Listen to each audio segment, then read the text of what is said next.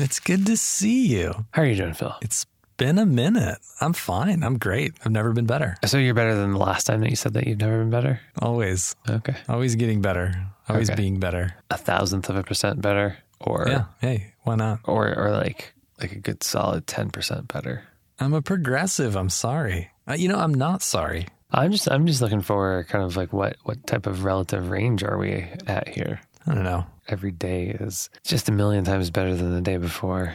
It's not linear, but I think it is going somewhere. It's like time. And what is Okay. Dan's Kitchen but a show about horology? We have established this. I don't think that we want to talk about our favorite watches today, Phil. Well, actually, I, I probably could. I could probably talk about my favorite watches for a while. All the watches that I would love to one day find in my collection. But I thought that we could maybe address another uh, lingering topic Okay. that's, that's come up a time or two in our little show, Phil. This idea of al dente, Phil. Oh, yeah, that's right. I love El Dente. And what does it actually mean? Or even why you should like care about it. I've honestly never really known because I kind of feel like it's just more trendy or it's it seems like people do it to be relevant. But I know there's a purpose out there and I'm not sure what that is. Maybe first we should quickly hit what it is, Phil. Okay, let's go. El dente. I don't I don't know. I don't speak Italian. Mi scusi. Yeah, so I think I think like literally it means something like like to the tooth, like toothsome. And this idea of al dente, it's we're obviously talking about pasta and the level of doneness that you cook your pasta to. The idea is that none of us really like mushy pasta. I don't like mushy. Maybe you do, Phil. I don't know. No, not we've never we've, we've never really talked about our pasta preferences here, but I know that I don't like mushy pasta, and so there's this idea that you cook pasta to the point that it still has like firmness to the bite. Like it, it's got some toothsomeness to it. And really there's also this idea that you're you're not quite cooking it all the way. So on a thicker pasta like a like a penne or something you might still see like a little white ring on the inside of of the pasta that's not quite cooked. Hmm. And when you pull the pasta out, you know, there's this idea that we've talked about before involving residual heat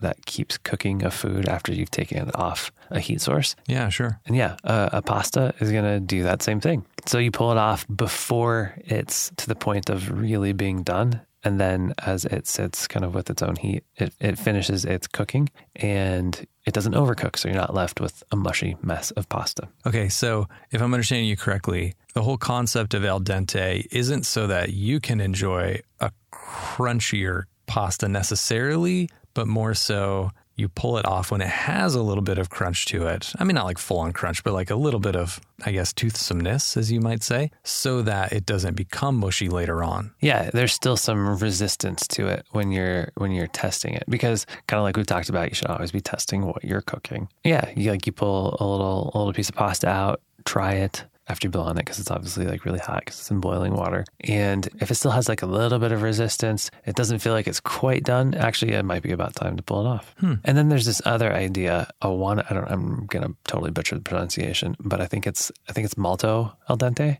And it's this idea that you're pulling it off even a little bit earlier because you're going to be kind of cooking it twice. So that's if, say, you have a pasta sauce that you have kind of like simmering on the oven and you cook your pasta, pull it off, drain it, and then dump it into that sauce. There's going to be that extra bit of heat that can finish the cooking process there afterwards. I'm liking this quick tip. Like this this is one of those quick tips where I actually learned something. Yeah, so really, the whole entire idea here is just to not eat mushy pasta. So when do you take pasta and throw it up against the wall? When you're having a bad day, You've heard that, right? Like you can throw it on the wall and if it sticks, it's ready to go. yeah, yeah, I have. I feel like I have. I, I have never honestly done that. We did it in our very first apartment when we both got married. Well, when we when when we got married, and it left a like a ring on the drywall. I mean, our apartment didn't have any type of subway tile or any type of Yeah. backsplash for that matter. And yeah, when we moved out, it was still there. Yeah, I was I was gonna say I'd maybe do that with a, a tile wall or like a tile backsplash, but I think anything with liquid or moisture would stick to drywall, regardless of how cooked or uncooked it is. Probably. I would not bet against that, I guess. That's a good one. That's a good quick tip. Thanks, Chris. No, thank you, Phil.